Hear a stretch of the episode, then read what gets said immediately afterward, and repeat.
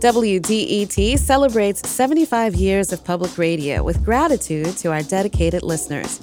Listeners like you cherish community voices, local music, and independent journalism. This spring fundraiser, we're counting on your support, just as you count on us. Invest in WDET's next chapter at WDET.org or tap donate in the mobile app. This is the Detroit Evening Report for Friday, May 12th, 2023. I'm Sascha Raiyn from WDET News.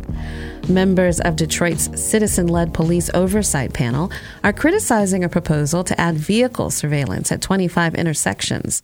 The city is considering a $5 million contract for automated license plate readers, which would be paid for with federal pandemic relief funds. The Board of Police Commissioners held a public hearing on it last night. Police Commissioner Willie Burton says he and his colleagues should reject the deal.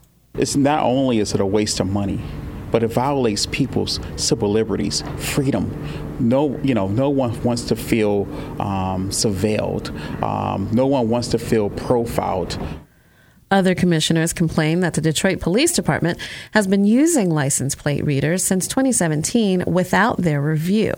A city ordinance now requires the Oversight Board to approve surveillance programs following public outreach. Detroit is facing a lawsuit after allegedly violating that requirement when it approved a $7 million contract with ShotSpotter last year. The Detroit Water and Sewage Department plans to replace 5,000 lead water pipes this year and double that number next year. Department Director Gary Brown and Mayor Mike Duggan are announcing efforts today to accelerate replacement of lead service lines throughout the city. They'll concentrate on census tracts with higher child and senior population density, lower incomes, and older houses. The end of the federal COVID public emergency this week brings changes to how health insurance covers COVID related care. Coverage for vaccines, testing, and treatment may have changed for many Michiganders. The State Department of Insurance and Financial Services is offering guidance at its call center for anyone with questions. It's taking calls Monday through Friday, 8 a.m. to 5 p.m. at 877 999 6442. Residents in Dearborn will start to see speed humps on streets across the city.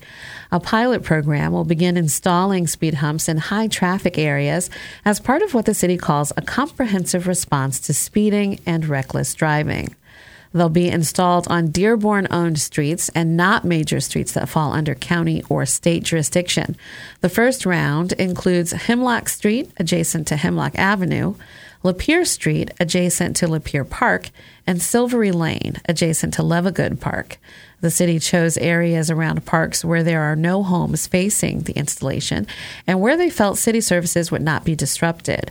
Mayor Abdullah Hammoud is asking residents to give feedback as speed bumps appear on city streets. The African World Festival celebrates its 40th year this summer. Organizers are hosting community sessions each Wednesday this month as they move forward with planning. Meetings are held on Zoom from 6:30 p.m. to 8 p.m.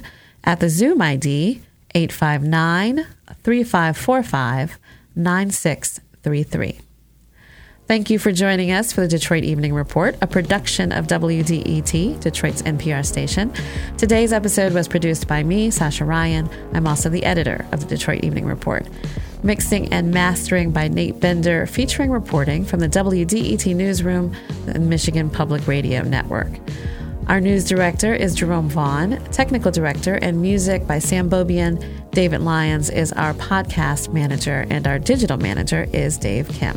As always, if there's something in your neighborhood you think we should know about, drop us a line at Detroit Evening Report at WDET.org. I'm Sascha Raiyn, WDET News.